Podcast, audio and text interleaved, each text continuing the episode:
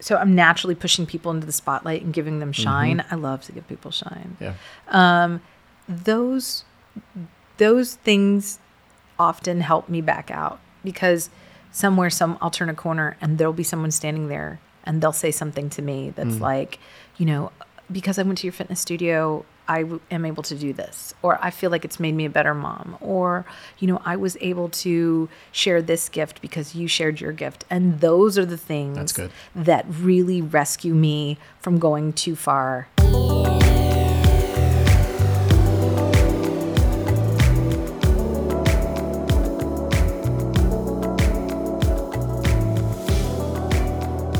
This is the 40 Lessons Podcast. Welcome to episode 41. My name is Todd B. Waldo. Thank you so much for checking out 40 Lessons. Brand new season. We are in our second episode, and today have a conversation with my good friend Sandy Cauley. She is the owner and founder of Turn Cardio Jam Studio right over there in Scott's Addition here in Richmond. She's a fitness instructor, choreographer, uh, does some work for Dance Trans Richmond. She discovered the program while she was working as a television news producer down there in Birmingham, Alabama. And that's cool. We got an Alabama connection because we have Micah on the last episode. We got Sandy on this one, little Birmingham connection there. But her love for dance starts in Texas, and you're going to hear a little bit about that, her role as a drummer. She is my drumming partner for Richmond Urban Dance. Shout out to Richmond Urban Dance. She and I, uh, Sandy and I did the bucket drumming thing for the uh, I Am Hip Hop show. But we had a good time together over at her studio, so I want to take you into that conversation now. After that conversation, want to share with you what is happening later this month. Our event spotlight is for Medical Home Plus. So make sure you stay tuned after this conversation with Sandy so you can hear about the spotlight for this episode, the Uncorked Hope event for Medical Home Plus. All right, let's get into it. This is 40 Lessons, episode 41 with Sandy Cauley. I am at Turn over here in Scott's Addition, and next to me is my friend Sandra. Sa- not Sandra, Sandra, Sandy, Sandy. hi. Hi, how are you, Todd? I am good. I like how you say my name. With that little high, like Todd. So, I'm sing songy. Sing something. Um, thank you for carving out some space. We have been talking about doing this little thing for a, over a year. Yeah, we Remember did. that? Yeah, we've talked about it a couple of Yeah, times. I wanted I wanted you to sit on the podcast. I was so- starting to question whether or not it was a real thing. I was like, Well- sure, you have a podcast, Todd. Sure. Sure. Uh, yeah, we went away from the podcast for a while. Mm. I've, I've been doing other things, and now it's back. The Brand new season. The season got renewed. It got renewed. I decided. I decided to renew it and bring it back. I'm glad you did. Yes, and you're here. Yes. You are uh, you are my drumming partner. That's right. my bucket drumming partner. Bucket drumming. Shout out to. Richmond Urban Dance Whoop, whoop. for putting us on the stage. That's right. And uh, that was when when you and I started to get to know each other. That was one of the most fun facts. Learning that you were on a drum line, Yeah.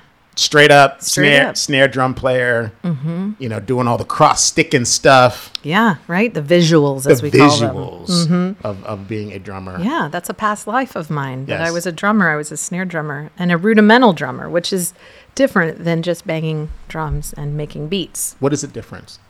Well, there are rudiments, similar to learning scales. Yes. Yes. Yes. So there are. I don't even know how many. Is it twenty-eight rudiments? I can't There's, remember. Mm-hmm. there's the core that you, you learn first, and you extend out to the more advanced ones. Exactly. And it's all a pattern of sticking and accenting and rolling. And you put the combinations of rudiments together and you form, you know, songs Yeah. or I guess cadences or uh, backbeats for a marching band. Yeah. And were, so were that's you really ever like technical. in a band, like playing the kit? Did that ever No, you know what? No, that's a lot of coordination. And I, I feel like you're a very coordinated person. you know, you would think I'm also pretty klutzy, um, truth be told. But no, no, I know I always wanted to be a drummer, like a rock star drummer, you know. But I don't really. I, I think I would be like really a basic drummer. Okay. Like you know those new the newfound drummers in a band where it's like they sit on a box and they tap that. That would be me. Yes. Because it's like tapping my foot, playing the drum, and then you know obviously adding in the other Mm-hmm. Yeah. accoutrements of percussion All like cymbal and whatnot. I feel like that's a lot. Um, I can make beats and I definitely can play rudiments. Yeah. But I feel like the whole drum kit was a little much. Every Yeah. time I sat down and when I sounded like I'd never played in my life. um, so I don't even try. But I can play other percussion instruments. Like I can play marimba and xylophone and rather Oh. well. Yeah, I can play them rather well.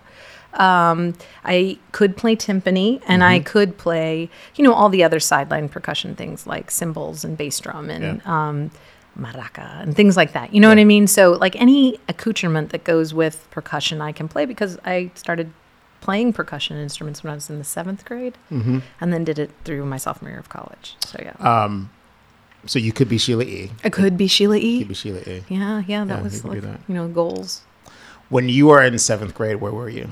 What part of the country? I grew up in a small town. Well, I was in seventh grade in Portland, Texas. Okay. A lot of people don't even know there's a Portland there. No. Um, people, th- when I say that I'm from Portland, people always thought Maine or Oregon. Um, but there is a Portland, Texas. It's Mm-hmm. Yeah. right outside of a city called Corpus Christi. I've heard of that. Not Corpus Crispy, like right, Rice Krispie, but as in body of Christ. Yes, uh, Corpus Christi. Yes. Um, and it is located on the Gulf Coast of South Texas, also known as like Padre Island. Um, and so I was a beach kid, and um, Portland is in a higher part of that region. It's like one of the higher um, elevated areas of, Yeah. of Texas. And you know, eh, Texas varies. It's like four states in one. And so you have the plains, and you have the beach, and you have mountains or hill country. Um, and so it's very vast. And I just happen to be from the like southern, the coastal bend, as they call it. What is your when you emerge in the earth? What is your family doing? So What's what's happening with them when you show up? my parents were rather young when I showed up, um, and they were like fresh out of high school, and um, they were, you know, immediately like, "Oh man, we're having a baby. What do we do?" And Yeah. my father joined the military. He was in the Navy. Hmm. He became a Navy corpsman, which I believe is like the equivalent of a nurse. I'm not Okay. exactly, you know, um, I don't speak military very well. Yeah. Um, and so he he he went away to like you know basic in Orlando, and then they immediately were stationed in San Diego. This is right about the end of the, the Vietnam War. Um, and so there was a chance that could happen, and I know he was working as a Navy corpsman in Oceanside, California, and San Diego, and it, it was stationed at Balboa, which is like a, a m- Marine Corps base. That's right, Marine Corps. Um, but they were in the Navy, and so and that's what they did. Um, and yeah, What was so dad's in the Navy. Mm-hmm. What's mom doing? I'm not sure exactly what she did. I know she took a lot of like retailish jobs, like working in a grocery store. But I think at that time she was just like a military wife trying to kind of bang it out. Yeah. You know, um, like, you know, I was born on a military base at, in Corpus Christi, NAS Corpus Christi. My brother was born at NAS Oceanside or at Oceanside in, um, in San Diego. So, you know, I think that, that she was just kind of Yeah. following along. And just the, just you and your brother, just the two of you. Yeah, we're three years apart. And so, Okay. yeah, so that's kind of the early life. Yeah. Yeah. And then my dad gets out of the military and they decide to go back to Texas, Mm-hmm. where they're both from, because they have family. And really, you know, I, I'm Hispanic origin. I, I say Mexican American or Latina. Mm-hmm. Um, you know, we're Spanish and Mexican and some Native American. And I th- in our culture, like the family stays together. Yeah. You know, you're raised by your grandmother, abuelita, and your aunts and uncles play a big part in your life. And you know all your cousins. You party with them every Sunday at the barbecue, you know, every Yeah. Sunday. Um, and your grandparents. It's like everybody's involved in your life. So I think they felt that that was what they needed to do rather than staying out alone in California, that they needed to try something different. That is so growing up in Jersey and being close to folks who either moved from Puerto Rico into um, northern Jersey, in particular northern Jersey, not as much South Jersey, um, and just spending time with those families and getting to experience his culture that was similar to mine. That value for for us, it was Sunday. Like it was go Every to church, Sunday, and then you had your aunt's house, and the cousins are there, and it's a meal there, and Yeah. then sometimes you have to go back to church Yeah. because that's the thing. Um, but seeing this really tight knit community over multiple generations was really special. Yeah, it's. I mean, I know all my aunts and uncles, and they come from you know, and they're not huge families, but they're big. You know, my dad's the the middle of five, and my mm-hmm. mom's the oldest of eight. So y mm. you know, they're like you I knew all my cousins. I have one girl cousin that's three days younger than me, and she and I are like sisters. Yeah. Um, and I have a lot of boy cousins who really, you know, were just playing outside constantly. So they're the ones teaching me to play, you know, football and baseball, how to how to like, you know, you know, try to throw a football over a power line, you know, like random things that get you nowhere except for cool points with your kids. They're Yes. like, damn, mom, you're like a really good throw, you know? I got you. Watch me play horse, you know, like those are the skills that you get from growing up with your cousins Mm-hmm. and just doing randomness outside and climbing trees Yeah. and things like that. Yeah. Do you do you long to be in that kind of community now? Like that's a very that's a very special kind of place to live where you're that connected to people who are who are family. Yeah, you know, I I do have a sincere miss for that for my children for their sake, right? Like God, Mm-hmm. it's too bad that like, you know, you can't just go across the street or wait for Sunday and all your cousins are coming Yeah. over. I do I do wish for that for them because, you know, we don't have family out here in that regard.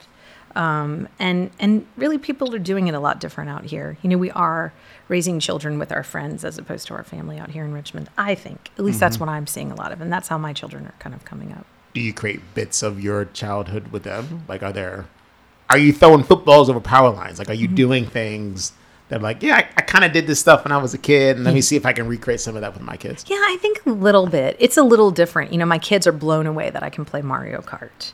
You know, um, Do you beat them in Mario Kart? Do you hold back? no, um, I try really hard. I never have won. I think I've won once. Yeah. And they were astonished. like they were like, "Where did you get these Nintendo skills, mother?" Um, and you know, occasionally they'll see me like kick a soccer ball. I'll Mm-hmm. take them out to do stuff like that. Or like I took them to the batting cages. I think you've seen that video. I have it on Instagram. And I took them to the batting cages a couple of times, and they're just like, "Where did you learn this skill? Like, how did how do you know how to do this?" Um, and so I I think you know I have three boys. I think I was made to be a boy mom. I think those those years with the cousins really set me up for this, and so I am a little bit more adaptable to what are considered boy things. Um, and so I surprise them often when they see me do something that's considered a boy thing. Yeah. Um, the drumming thing, you know, playing in that Richmond Urban Dance showcase, um, they had never seen me do that ever. So they're sitting in the audience and they're mm-hmm. like, "Holy cow, who is this woman?" and after the show, they're coming up and they're like, "That's my mama. That's my mama. Did you all see my mama? Did you see what she did?" You know, I mean, they're blown away that Yeah. that I, I still did that, you know. And my youngest said, "Mom, I'm going to be in band when I'm older because I want to be as good as you." And I was like, "Damn, that's, That's right." good. You know, they had seen me dance for a long time, and they knew I was a journalist, and they had seen, you know, some of those achievements. But it's these little things that you forget that you know how to do that mm-hmm. really can impress them and Yeah. set a ball in motion for them. Yeah. when you were small, mm-hmm. um, because you you are a you're a performer. Mm-hmm. Um, was that was that in you for a long time? Like, were you in the mirror with like a hairbrush and singing along to stuff, or remote control, depending on what microphone choice Yeah. you wanted? Was that? yeah, um, I was. You know, it sounds silly. Uh, yeah, I was. I my my aunt who passed away, or aunt as we say in Texas, um, had a tape recorder, and there's audio of me, and I'm three, and I am just in it to win it. Really? And I'm three, and it's probably 1970 something, right? You know, I'm not gonna say exactly, but let's just say I'm a 70s baby. Um, and you know, I'm recording myself, and I'm enamored with the way I sound, and so the tape is really funny because you know you can tell I'm little and I'm just in it, you know. But I would often get caught.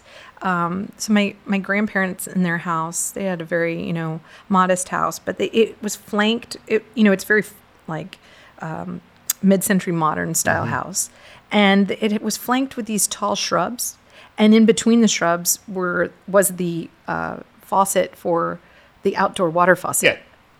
And I would stand in between the two shrubs, like I was on stage and they were my curtains, and I would hold the water faucet and I would sing into the end of the water faucet in the front yard because I didn't know if you know this, but you can hear yourself in the water hose.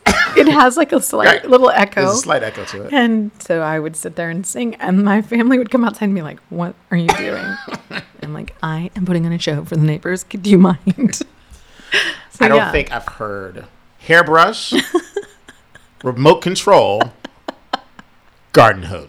garden hose. now, of course, the water has to be turned off, but Yes, it is. that's right. It is. That's a bad show. That's a bad show. that is booing yourself. like tomatoes thrown at yourself. You're like, I just hosed myself. Uh, just hosed myself. I just hosed myself.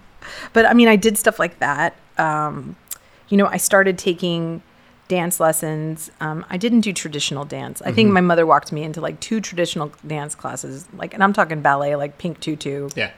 and was like, I don't know that I want you to do this style. Hmm. Uh, I didn't care. I loved it. Um, but she thought that she wanted me to try ballet folklorico, which is a very custom style of his, you know, Latino dances. They're, I think they're, to be accurate, Mexico has state dances, Mm-hmm. like you would have a state flower and a state flag, and they have state dances, and they put them all together, and it's like ballet folklorico is what it's called, like Mm-hmm. folk dancing, folk ballet, and so I learned that style of dance, which, you know, whenever you think of eating at a Mexican restaurant, right, you think of the mariachis and these women with these lavish skirts that have ribbons and ribbons in the hair.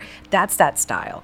And, um, you know, so I learned to do that really young. I was probably like, shoosh, four or five, maybe. And, um, and you know, it included performances and parades and shows and all kinds of things.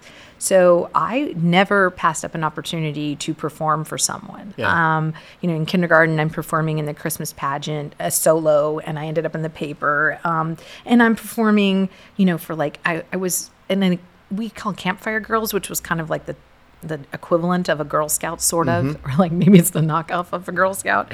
And um, one of the badges had to be a performance.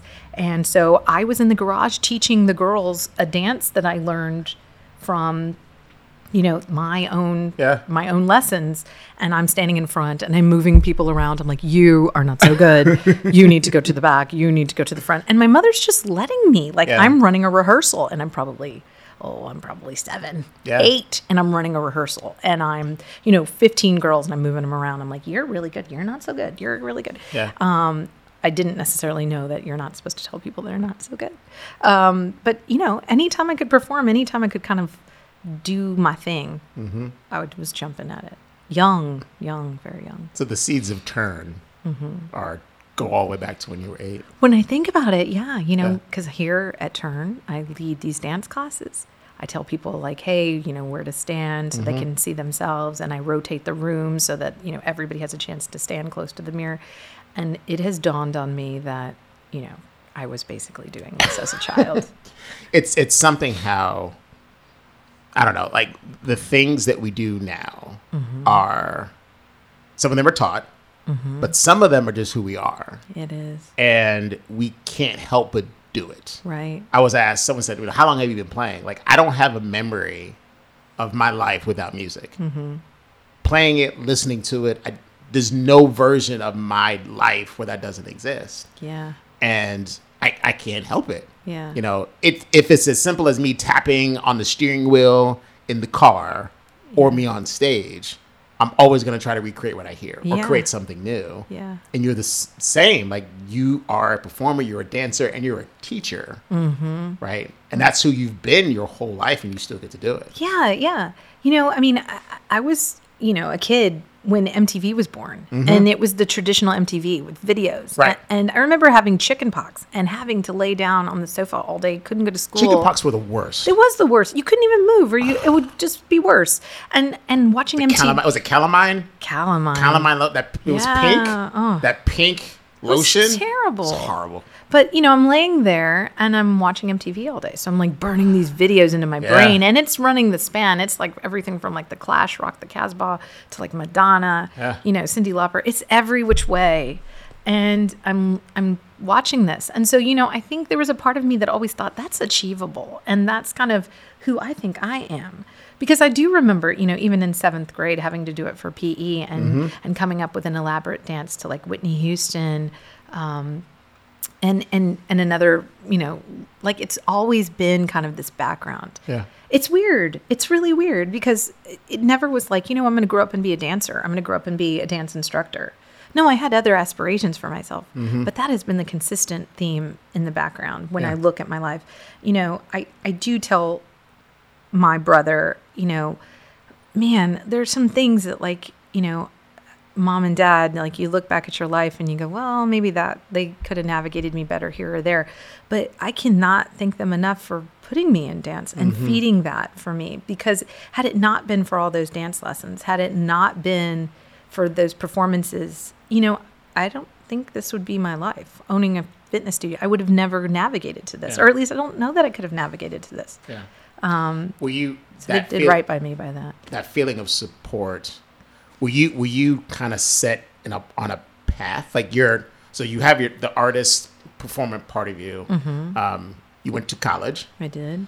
Was that was that always the plan that you were going to go to college? Did you grow up with a get a real job? Dancing is fun, music is fun, but you got to get a real job. yeah. and it's not going to be like did you grow up with that kind of idea of who you needed to be and the decision you had to make because you did go to college Yeah. not for performance I did.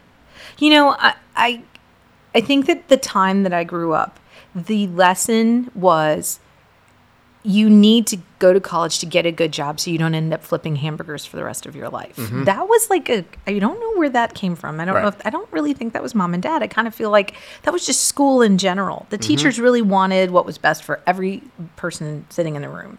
And it was like some of you are not going to achieve that, but we would like that for the m- majority of you. Um, and so for me, that was kind of what college was about. Um, there were a couple of outside factors. You know, like I said, I'm Hispanic. I'm from a small, you know, city in in Texas, and college wasn't necessarily a given. It wasn't this like, you know, everybody in the family's going to college. It was like, mija, I hope that you know you go to college and you get a good job and you make good money, and you know you live out the rest of your life in a very, you know, prosperous way, like Yeah. working for the man, maybe. But that's okay as long as you have a good job and good mm-hmm. benefits. Like that, those were the goals. I think, you know, so so there wasn't a lot of emphasis on like get the best grades, go to the best college. It was just like please go to college if you hmm. can. If you can, we would really like this for you yeah um, you know, truth be told, you know, I, I didn't have the best relationship with my mother. And I think that also happens a lot in Hispanic families. Well, just in mm. general, right? Girls and their mothers, they don't necessarily get along. And I think for me, I also saw it like as a way to to advance and kind of maybe sort of separate from my mother and mm. and kind of drive into my own direction into my own person. So for me, college was an almost an escape or, Yeah. or a new and it would give me more tools in the arsenal to be and do whatever i wanted to do. Um and so yeah and so yeah i, I think it kind of came around a late emphasis. Also like i said it wasn't a given in my family so in my immediate family i was the first in my family to go. I don't Okay. think my father even finished his bachelor's until like i was already like way out of college. Like i was already almost 30 Yeah. or maybe mid 20s um you know my mother n- went and never finished my brother went and, and never finished um, and i had cousins of all my cousins none of them none of them went um, or finished and then oh it's, hi it's the ups man it's the ups man Hey, Hi. UPS man. do you have pictures for me yeah sure set them there thank you And I just say last name? uh, Cauley, c-a-u-l-e-y we're Thank keeping you. all this in the episode Yeah, this is all I'm real. cut that This out. is all real life. the real world. Um, but yeah, uh, so I think that um, you know that was an achievement. It, it was an achievement to go Yeah. to college, and and I and I felt every bit of it. Like you know, I'm doing this for my betterment, from the betterment of my family, Mm-hmm. um, and just trying to to carve a new life out. where'd you go to college So I went to a small college called Texas A&M Kingsville, um, and originally when I started there, it was called Texas A&I. But at that time, when I started college, the A&M and UT systems were buying up a lot of universities, and then they were rebranding everything. So you had like um, Texas A&M Kingsville, you had Texas A&M at College Station, you had Texas A&M, you know. Um, I actually Corpus Christi. I think it's A&M Corpus Christi now. So you had a lot of locations with the A&M brand. It would be like if you thought like UVA and, Te- and Virginia Tech did the same thing. Yeah. And like you could see you have Virginia Tech at Richmond or UVA at um, at Black, not even Blacksburg. It would be like UVA at Radford or something like that. You know. So you so the basically there's two streams of this college system, and they're so big. And I think they did it so that when kids couldn't get into A&M or the University of Texas, they could push them to another one of their universities and still benefit from a solid education. Yeah. So I went to A&M Kingsville, which is home of the King Ranch.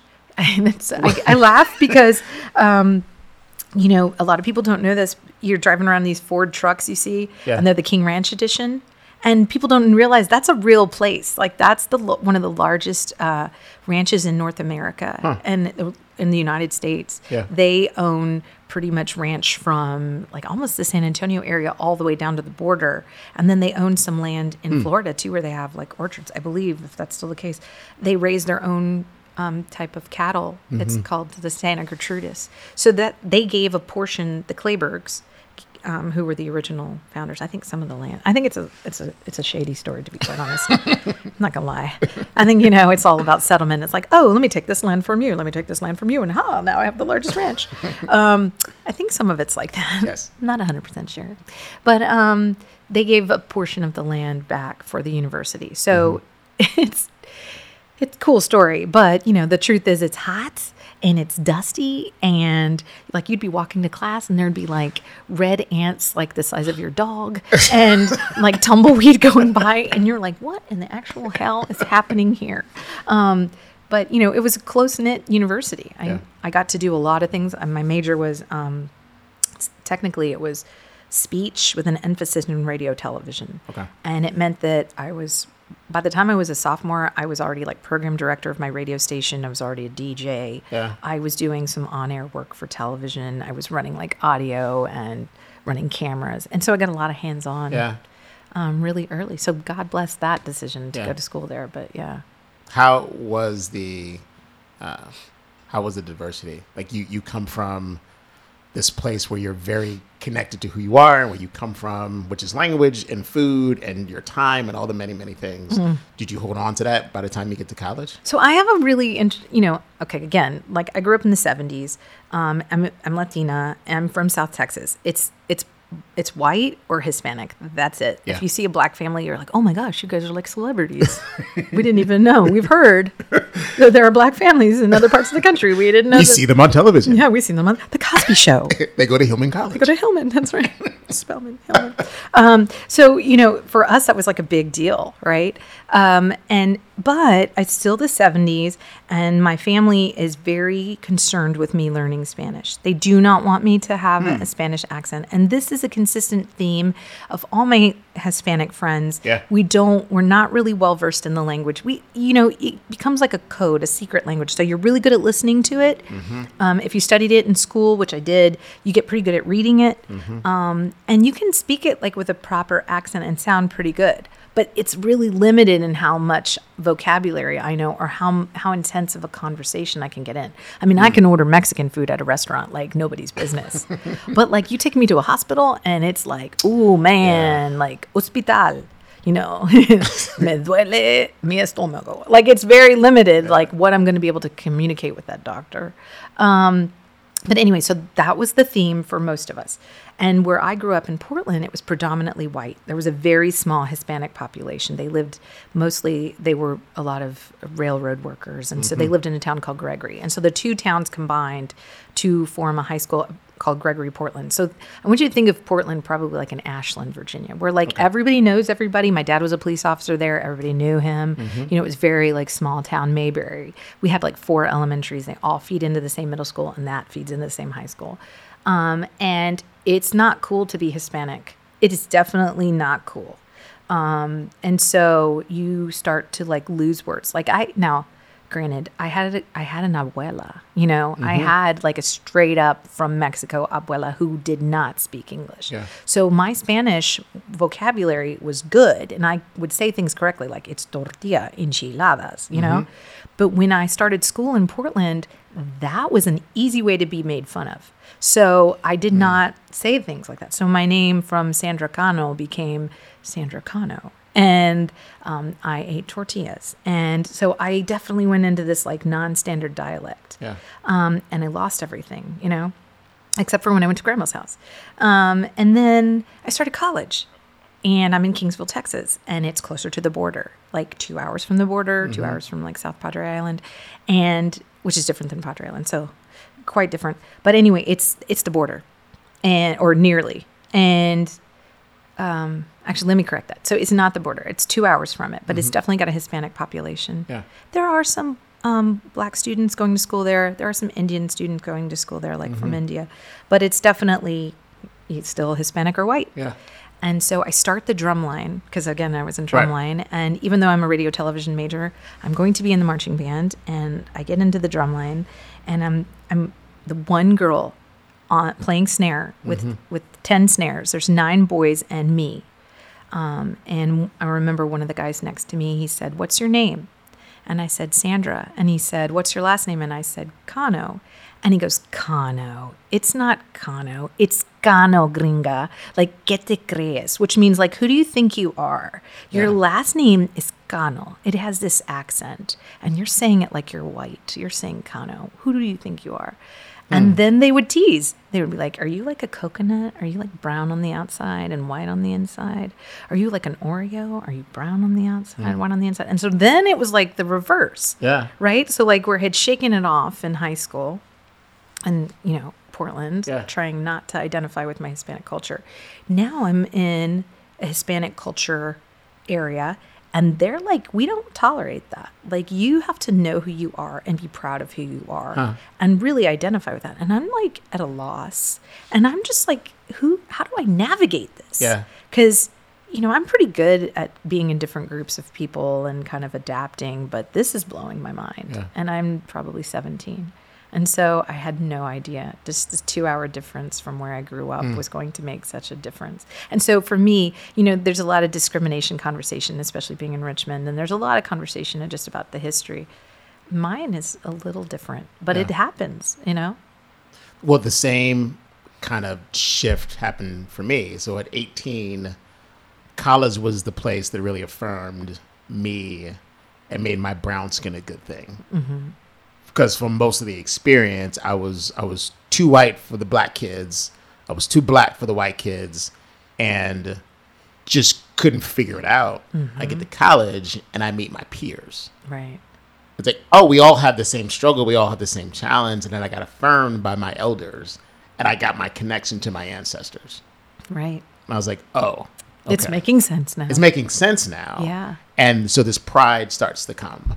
Yeah. Uh, and you're right, in Richmond, we have a black and white conversation. Mm-hmm. Um, we don't have a black and white and brown conversation very often. no. Um, and that's that's unfortunate It that we leave out these growing segments of, of our city. Absolutely. Uh, especially if you start to include the county too, uh, who who are outside of the, you know, Richmond is a Confederacy, Richmond as the uh, place of slavery conversation.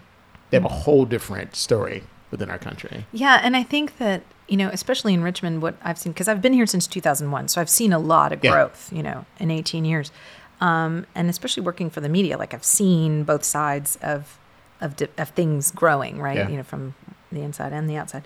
But I, I think that when I first moved here, the conversation about Latinos in this area, Latinos, um, was that a lot of them, you know, worked construction or cleaned homes or, you know, were on corridors of Horsepen and Glenside or were, you know, on the south side off of Hull Street. And it was like everybody was like an immigrant. Like every Yeah. every Latino here in Richmond was an immigrant. That was like the thought, the mindset. And that's not the case at all. I mean, Yeah. there are a lot of, I run into a lot of Latinos from a lot of different backgrounds, not just, you know, like mine, South Texas, Mexican American, but like Cuban Americans and Puerto Rican American and, um, I know Colombian transplants or Peruvian transplants. I mean, there's a lot. Is a lot. The story is very rich, and the Latinos working here in Richmond, and a lot of them are just like me, college educated, young professionals, and that is just not the image that I think most people have. And you know, I, it's like we're blending in. we're one of you, you know. And so I like joke around all the time. I'm like, you know, there's the brown people. You're forgetting about the brown people. We're Yeah. here too. Um, the you know this other segment that you're talking about. I think, um, and I think that kind of has changed even for me of how I see myself and the role that I play in Richmond.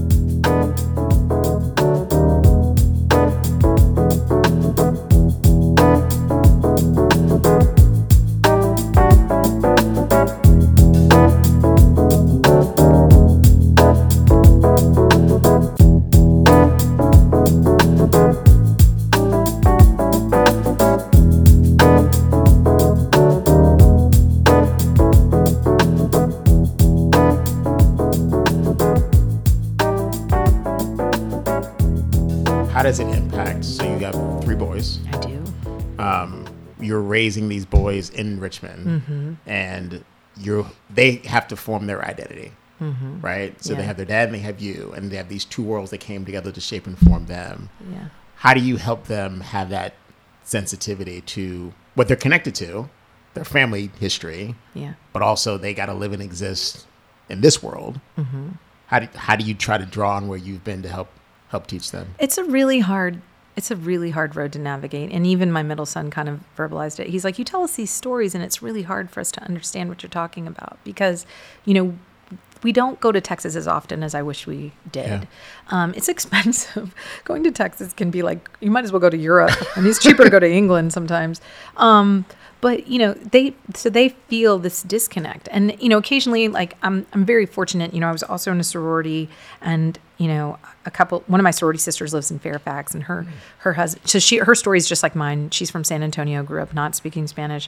You know we were in college together. We both experienced the similar like oh boy like we're in Hispanic land and we are not very Hispanic. We're the whitest Hispanic people you'll ever meet. um, and so, you know, she and her husband's Peruvian. We we've been to their house for Easter. We've been there for Mother's Day, and we've been and we've seen the Latino culture. And I think my children embrace it when they're around it. Yeah. Um, but it's still unfamiliar for them. My oldest son, who's 16, you know, did tell some people, you know, hey, I'm I'm, you know, I'm part Mexican or, you know, I'm part Latino, I'm part Hispanic and was teased about it and then learned abruptly that like, ooh, maybe that's like not like how I should necessarily say what my ethnicity is. Yeah. Um, because kids can be tough. I mean, that's like anything that segments you, anything that puts you in a different group is like mm-hmm. easy. Like, oh, you're fodder now. Like we're we're coming for you. We're gonna tease you hard. Yeah. So you know, he's had to learn that, which I didn't think he would out here. You know, mm-hmm. he learned that at summer camp. Kids made fun of him because he went outside and you know went out to the lake and he came back tan and they came back burned and he was mm. like, they were like, why are you so brown? You know, we've been here three days. We got three more days to go, and you're Yeah. brown, and we're rubbing aloe vera on ourselves. And he's like, "Well, I'm part, you know, Mexican," and they're like, "Oh, now you're, you know, labeled, Yeah. and we're gonna tease you." So it it's been it's been kind of tough. Yeah. It has been tough, and you know, you don't have the culture around you and enough of a support system of your family Mm. for them to like, ah, you know, mijo, it's okay. This is the way it is, and you don't have that. Yeah. So, you know, they're my kids are mixed. Um, so they definitely, you know, don't identify as much Hispanic as they do white. Yeah. Um, and so it's it's it's a struggle. It's a struggle. And then, you know, even teaching them the culture, taking them out to eat, and you know, teaching them the language. You know, it's it's been tough out here. raising a brown girl, um, I know that she will have moments where folks view her as less than who she is because of how she looks. Right. They will say, You appear to be female and you are a dark brown person. Now my value for you has gone down. And my hope that is that between me and her mom and all the family around her, that she realizes that they're wrong Right. that no, my daddy says and mommy says, and I know, and pop pop and Nini and grandma and everybody says this is who I am. So that that can't be right. That's not who I am. Uh, getting our kids ready for those moments is hard, mm-hmm. uh, but they also need peers. So we're struggling trying to figure out because we're. I'm fortunate that my child gets to go to school in the county, not in the city. There's not a lot of black kids in that school and her we just did a birthday party and it was a lot of fun but all the kids were white and we're thinking about like she needs a girlfriend like she needs another person that can mm-hmm. relate mm-hmm. so that kind of like it did for us when we were on our peers it's like yeah it's me too it's me too. You go back into it you go back into the majority. Yeah. but someone who can identify and connect with that experience of oh you've been marginalized too.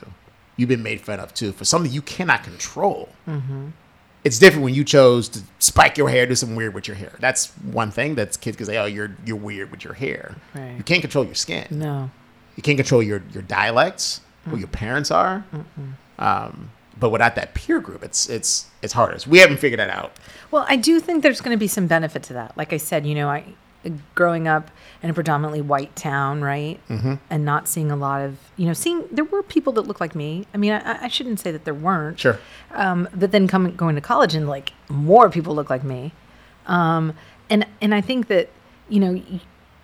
What happens is you learn to adapt to different groups and we all need that Yeah. we all need that because there are definitely black children that aren't exposed to white children very Mm-hmm. often and vice versa you know you see that a lot like you'll see like a white child who's never been around anyone who's black and as soon as he you know he'll react like i don't know you and it's beyond stranger danger you know that he's like Mm-hmm. i've never seen anyone that looks like you before happens to me too when you see a child and they're like blonde and blue eyed and mommy and daddy are blonde and blue eyed and then Mm-hmm. i walk up with my dark hair and dark eyes the kid's like yo you know Mm-hmm. so i think i think it's good to have a lot of different diversity in all directions Yeah. through your life um, i am grateful for the experience that happened in college because you know even though it made me uncomfortable at the time Mm-hmm. like i was struggling like oh my gosh all of this that i've adapted to and now i've got to like peel these layers off and Yeah. go back to my core you know now as an adult i'm so comfortable in who i am yeah, I'm not afraid to tell you. Yeah, I'm Latina. I'm Yeah. Hispanic. And it's cool. Yeah. I'm cool with it. I know I don't look like everyone else. I know I don't have the small features. I know I have very, you know, high cheekbones and I know that, you know, I Mm-hmm. Don't look like everyone else. I'm okay with that now. Yeah. So it took, you know, it takes a while to navigate to that, but I think that it's good to be exposed to all the Yeah. the differences young. as you are comfortable in who you are, this Mm-hmm. this mix of your your heritage, your your musicianship, your performance, your work as a journalist, um, entrepreneur, business owner. Um, you are a leader in our city. You're an advocate. We're in Scott's Addition. You're an advocate for this place. Yeah. You helped us name the Ash. You were a big part of that movement. Um, all that takes a sense of knowing who you are. Like you can't do that stuff. You can't raise your kids, run this place, do all the many, many things, right? Without knowing who you are. What's still being shaped? Like there's a lot of parts of you that are super solid and will always be. but like what's still forming in you? Like what are you still like, yeah, I got that, but this part, like I'm still figuring this other part out.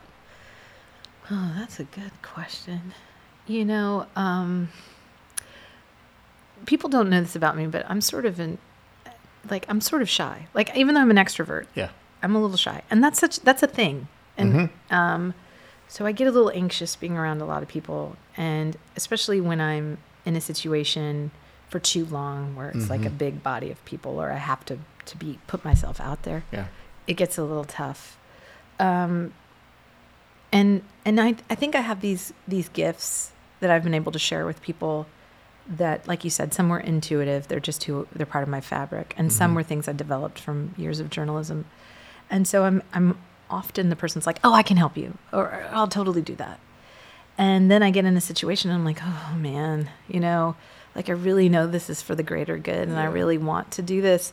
But there's a part of me that needs to like pull back and like Yeah. insulate a little bit because I'm feeling like a little anxious about how much I'm giving. Mm-hmm. And and so I'm starting to see that I'm I'm working on a little bit of that insulation and kind of being introspective more hmm. and not so much like taking for granted the people that are giving me their gifts and the gifts that I'm able to share, but like really looking at things from a high level and going, you know, you've got some work to do.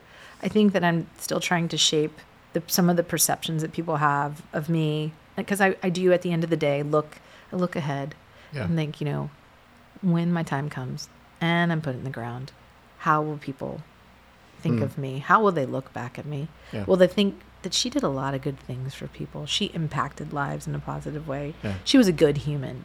I want that to be on the checklist. I want people those to be at the top. I don't want, you know, the negative things that I think about myself to go to the top. You know, so I'm always doing this work to like hopefully become a better person and not um, you know, I ask myself questions all the time like, have I taken too much from others? Have I not given back enough? Have I, am I a good mom? Am I caring for these humans and shaping them the way they should be shaped? Yeah. So I'm constantly asking that question. I stop down often and I'm like, where are you right now? Mm-hmm. Um, I don't know if that's just me like being, you know, overthinking because I tend to overthink. Mm-hmm. Um, but yeah, that's that's the work I'm doing now. Well, I was going to ask. So there is a balance, I think, between us being. We should be. I think we should be reflective uh, and appropriately self-critical. Mm-hmm. Like there's a line where that criticism turns to a really destructive place Mm-hmm. and holds you back because now you you're too critical and now you're doubting. What what what holds that back? Like for you, what holds back the so you're appropriately critical, but you don't take it too far. yeah. You know, I do have moments where I just like, you know, crawl back inside, you know, the shell and I'm like, oh, I don't want to give any more, you know. I'm fortunate, I think, that the things that I give to other people, the gifts that I've been able to share, and the, you know, uh, so I'm naturally pushing people into the spotlight and giving them shine. I love to give people shine. Yeah.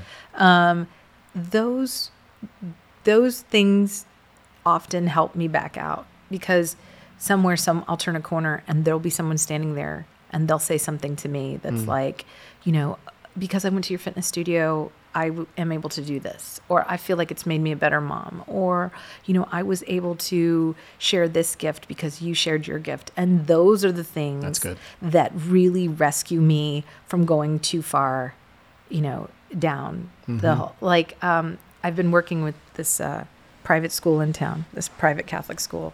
It's very small. And I was having just a pull-up meeting with someone, just casually, like, "Hey, how you doing?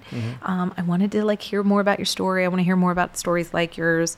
And she stopped down and looked me in the eye and was like, "We are so thankful for everything you're doing for our small school. Um, you know, everything you've done you know, I've helped them with their social media and their website and just, you know, navigating some some things that were being not not just neglected, but maybe they didn't even realize needed to be punched up.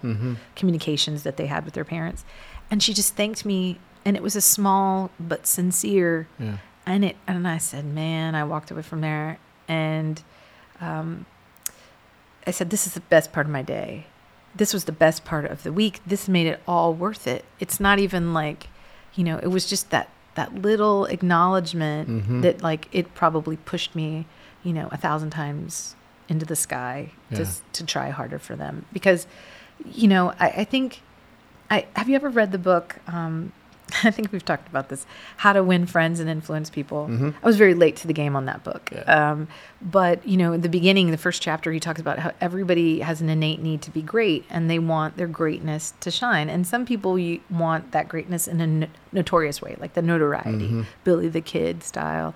Um, you know, maybe somebody who like plans mass destruction. Like they're looking for greatness in a negative way. And then there's people who are looking for greatness in a positive way, maybe in a celebrity way, right? Like they're the next J Lo or they're a Lady Gaga or a basketball player or whatever, football player. But I think what I've found is that my greatness is different. It's about being able to share my gifts. It just comes down to this very small, rooted thing connecting people as a conduit, um, sharing my knowledge, doing, not just saying, not just getting involved in a mm-hmm. practice, you know, like being on a board and then just sitting there, mm-hmm. but actually saying, you know, if I'm going to ask you to do this, then I'm going to do it too Yeah. um, leading when you can lead and following when you should mm-hmm. follow. And I think those are the gifts of greatness for me. Yeah. And you know, you know, in my 40 lessons, right, that I finally learned Yeah. that for me it's very simple. It's be a good human, give when you can give, be a villager in more villages, be a really good mom, and try to give thanks where you can. So you know, it's like maybe that's biblical even, right? I love being a villager and be a good villager in other villages. Mm-hmm. I like yeah, that. because you know they say it takes a village, Yeah, yeah. right? But like, there's nothing wrong with you going into other villages and like Yeah. saying, "Hey, I, I belong here too." Yeah. Um, and so I feel like that's that's part of the greatness for me. Yeah. You know, and like I said, like at the end of the day, you can't take any of it with you, right? Sure. So you're memorialized by the people who are, you know, if you're going down in the ground, the people standing at the top looking down into your grave are the ones that are going Mm. to memorial you and hopefully remember you. Mm-hmm. And hopefully you've left a good impression about who you were and what you were willing to do. Yeah, were you tough or did you have bad moments? Sure. Yeah. But did you do enough good to like, you know, mark that? Yeah. Or push that aside, I should say. As you're using your gifts, I, I try to, I try to interject hope into all of these conversations. Mm-hmm. Either what we hope for us, or even just kind of what we hope for this this place, this city um, that we're living in. What, as you consider using your gifts and who you are, um, being all the all the many many these many many aspects of who you are as you live that out. What, like, what's your hope for this place for Richmond? Um, for Richmond, Yeah. You know, I'd really like to see more of this path that we're on of inclusiveness, where we're looking back at our history as a measurement of how far we've come, as opposed to a consistent, this is who we are. Um, and I feel like we're on that path. We've already started to change it. Um, I would like for Richmond to grow, but with a lot of thought.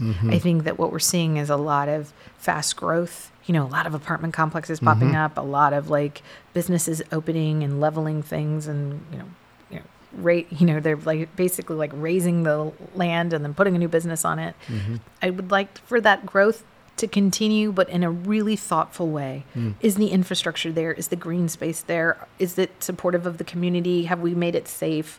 Have we made it nurturing? Does it include everyone? Mm-hmm. You know, are we adding the right amount of grocery stores in the right places?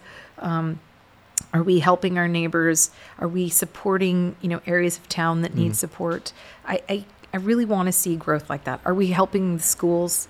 You know, not just the four that are already do really well, but are we looking at the other schools? And some of that isn't just like going into the school and giving that school money. It's really going back into the community and saying, these parent parents may not know how to parent. This neighborhood may not know how to, you know, live, and we need to teach them again. You know, so I, I would love to see growth like that. And then again, in my own community, Hispanic community, I'd love to see, you know, uh, you know, I I had the good fortune because I also volunteered uh, with the Hispanic Chamber of Commerce, and I did a program called Passport to Education, and they were like, we want to, you know, partner you with children that are in school, and you would be a mentor for them, and you could talk to them about entrepreneurship and going to college and being a journalist, and like, I'm like, yeah, maybe they'll send me to high school, and I'll partner up with some girls, and I'll tell them about going to college and getting a degree and how I was a journalist, and then I own my own dance studio, and like.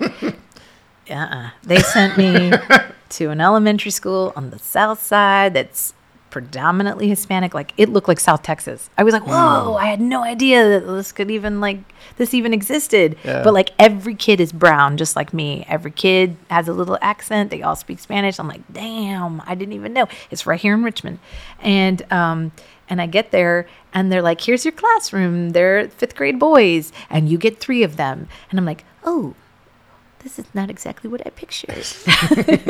but you know, it was great. They love the Dallas Cowboys. They really love soccer. They love Fortnite. Um, and they thought I was cool because I could dance and I could do the Fortnite dances. Um, so, you know, again, in my community, I'd love a little bit more of that because, like, you know, some of them are first generation Americans. They're not like they literally came over as children. Um, some of them were born here, but a lot of them, like, you know, parents brought them over here in Richmond. We are seeing that. Um, that, you know, this whole conversation that we're having about the border and everything, Yeah. it's happening right here in Richmond. Um, and so, you know, you go there and I'm talking to them and they, they, they are comfortable speaking Spanish as their first language. I'm comfortable speaking English as my first language we can communicate, you know, and uh we basically, i you know, I remember the first time I read to them in Spanish, they were like snickering. Yeah. And I said to them in Spanish, I was like, why are you laughing at me? I speak Spanish as well as you speak English, and I'm not laughing at you. And they were like, ooh, you right, you right. And so it was like they bought some credibility, Yeah. you know, and, um, and so then we were able to kind of help each other. Um, and they, there was some inspiration, but some of the takeaway for them was, you know, um, that if I don't do well in school, my parents will send me back to Mexico. Um, or if I don't, you know, if I do really well, maybe I'll be able to get a job in the military, or maybe I'll be able to like get a job, you know, working as a policeman. So like the the the like the mm. achievement. Mm-hmm. You know, like we're talking about, did you always aspire to go to college? Like the aspirations that they have in Yeah. the fifth grade are really like just the ceiling's kind of low. Yeah. And and I'm thinking, I really feel like there's more work to be done here because the conversation needs to be like, oh no, baby. Like we're gonna look at who you develop into as Yeah. a person, and you may not go to college, but you may go to trade school, or you may do something, you know, equally fantastic. Um, and you know, rather than like being so limited into like something like that. Um, and I think that just again is getting into the family, getting into the culture, and saying, "Here's what we can do. Here's here are the possibilities." And I'm proof. I'm proof. Yeah. Um, I think we need a little bit more of that. And I think from all cultures, right? Like everybody could go into a school and have a conversation like that. Look at me. Yeah. I'm not a rare thing. This could be this could be a consistent Yeah. theme in this school. So um so yeah, I mean, you know, that's it, I was shocked. I walked into that school and I was like, damn, I'm back in Corpus Christi and everybody's brown and everybody speaks Spanish and Yeah. people know what tortillas are here. Um, and it was awesome. Yeah. And every time I went in there to volunteer, it was every Wednesday for like eight weeks. I walked away feeling like I had been given a gift. Hmm. And like they might have just, you know, it felt like they had thrown a bag of money at me Yeah. because it was so like, it was so joyful. Yeah. And just seeing that they were so happy to see me. Little girls would come up and give me a hug and like, oh, you know, Sandy, it's so good to see you. And you're just like, oh my gosh, she's a little girl. She's in the fifth grade. She's looking at me. I look like her. Yeah. You know, and so it's that was awesome. You Yeah. can't I mean, you can't buy that feeling. It's Yeah. you know. So I think I would like to see some more of that. That again is being a villager in more villages. Yeah. You know, it is far like I like you live in the county and have my children attending really great schools Yeah. in the county where there's diversity but not a lot of children look like them. There are a few. There are a few more Hispanics than there were before when my oldest went through. Um, but again, very limited, you know. Um, and so then I go into this elementary school, South Richmond, and I'm like, oh, wow, this is stark from where I send my children. Yeah. So keeping that in mind all the time when I talk to my kids, and you know that this is nothing to be taken for granted. Yeah. Like you know, we can make these changes, but we have to be aware that not everything looks like, you know, Mm-hmm. a really beautiful portrait. That it's all different. You know. You are a gift to us. Uh, you're a gift to the city. Um, you're a gift to me. I've always appreciated, uh, from our first Instagram interaction to sitting here, um, the conversations we shared, stages we've shared. Um, just have appreciated you and what you do, and you do some really dope things here. Uh, and three years. No, you know How many what? years is it? How many? What was you just had? It was it? You had an anniversary. What was? What's the birthday of Turn? How old is Turn? So turn will be five in What's five? February. hmm Don't they say that's when you uh, finally can say you were a success? Is when That's you hit your five, five. years is a big deal. yeah, you It's know, I never thought I was going to own a business. So the fact that I'm, I'm hitting year five is Yeah. pretty remarkable for me because I thought I was going to work for the man for the rest of my life. Wow. So it's a bit, you know, it's a bit of a. I'm like, woo, woo, I did it. I hit five, hit that goal. Well, congratulations. Thank you very much. Um, thank you for taking a journey through your some of your life. Just we just hit a little bit. We did. We just, kind of. just a little bit. We can't sit here all day. I know. We got things to do. We You got things You got to get back to your list of things. You got UPS packages over here. you got to open. I want to see what's in it. Um, this is 40 Lessons. I have been talking with Sandy right over here, Turn in Scott's Addition. Thank you Thank you for jumping on 40 It's- Lessons. It was it was wonderful. It was fun. It's good to walk down, you Memory know, lane. memory lane, and you know, look ahead. It's good. That's right. It was good stuff. Thanks again to Sandy for jumping on the podcast with me. You can learn more about her and what she's doing at Turn, Turn, cardiojamstudio.com. Go to the website, go check it out. Go take a class. Go hang out with her and uh, sweat it out. Have some fun, dance it, and, and keeping yourself healthy. The event spotlight for this episode. Uh, we try every episode to highlight some events, some organizations, something that's tied to a really great mission in our community. If you would like your organization or your event to be highlighted here on the podcast, let me know. Send me an email, todd at toddbwaldo.com. For this episode, we are highlighting the 2019 Uncork Hope events with Medical Home Plus. I am your host this year. And this great organization is for parents who sometimes feel overwhelmed when faced with their child's diagnosis, especially at certain pivotal times within their journey. Resources are available for parents sometimes aren't sure how to access them, and this is where Medical Home Plus steps in. They provide resource coordination services for families and professionals alike, supporting special children. You can learn more about them, medicalhomeplus.org. You can learn more about the 2019 Uncork Hope event, which is happening at the end of this month, October 25th, over there at the Dewey Gottwald Center. Go check it out. Come hang out with us. I hope whatever you are doing today that you are taking care of yourself, and let's make sure that we are always taking care of each other. This is 40 Lessons. Thank you for listening. We got a new episode for you next week. So come back and check out 40 Lessons.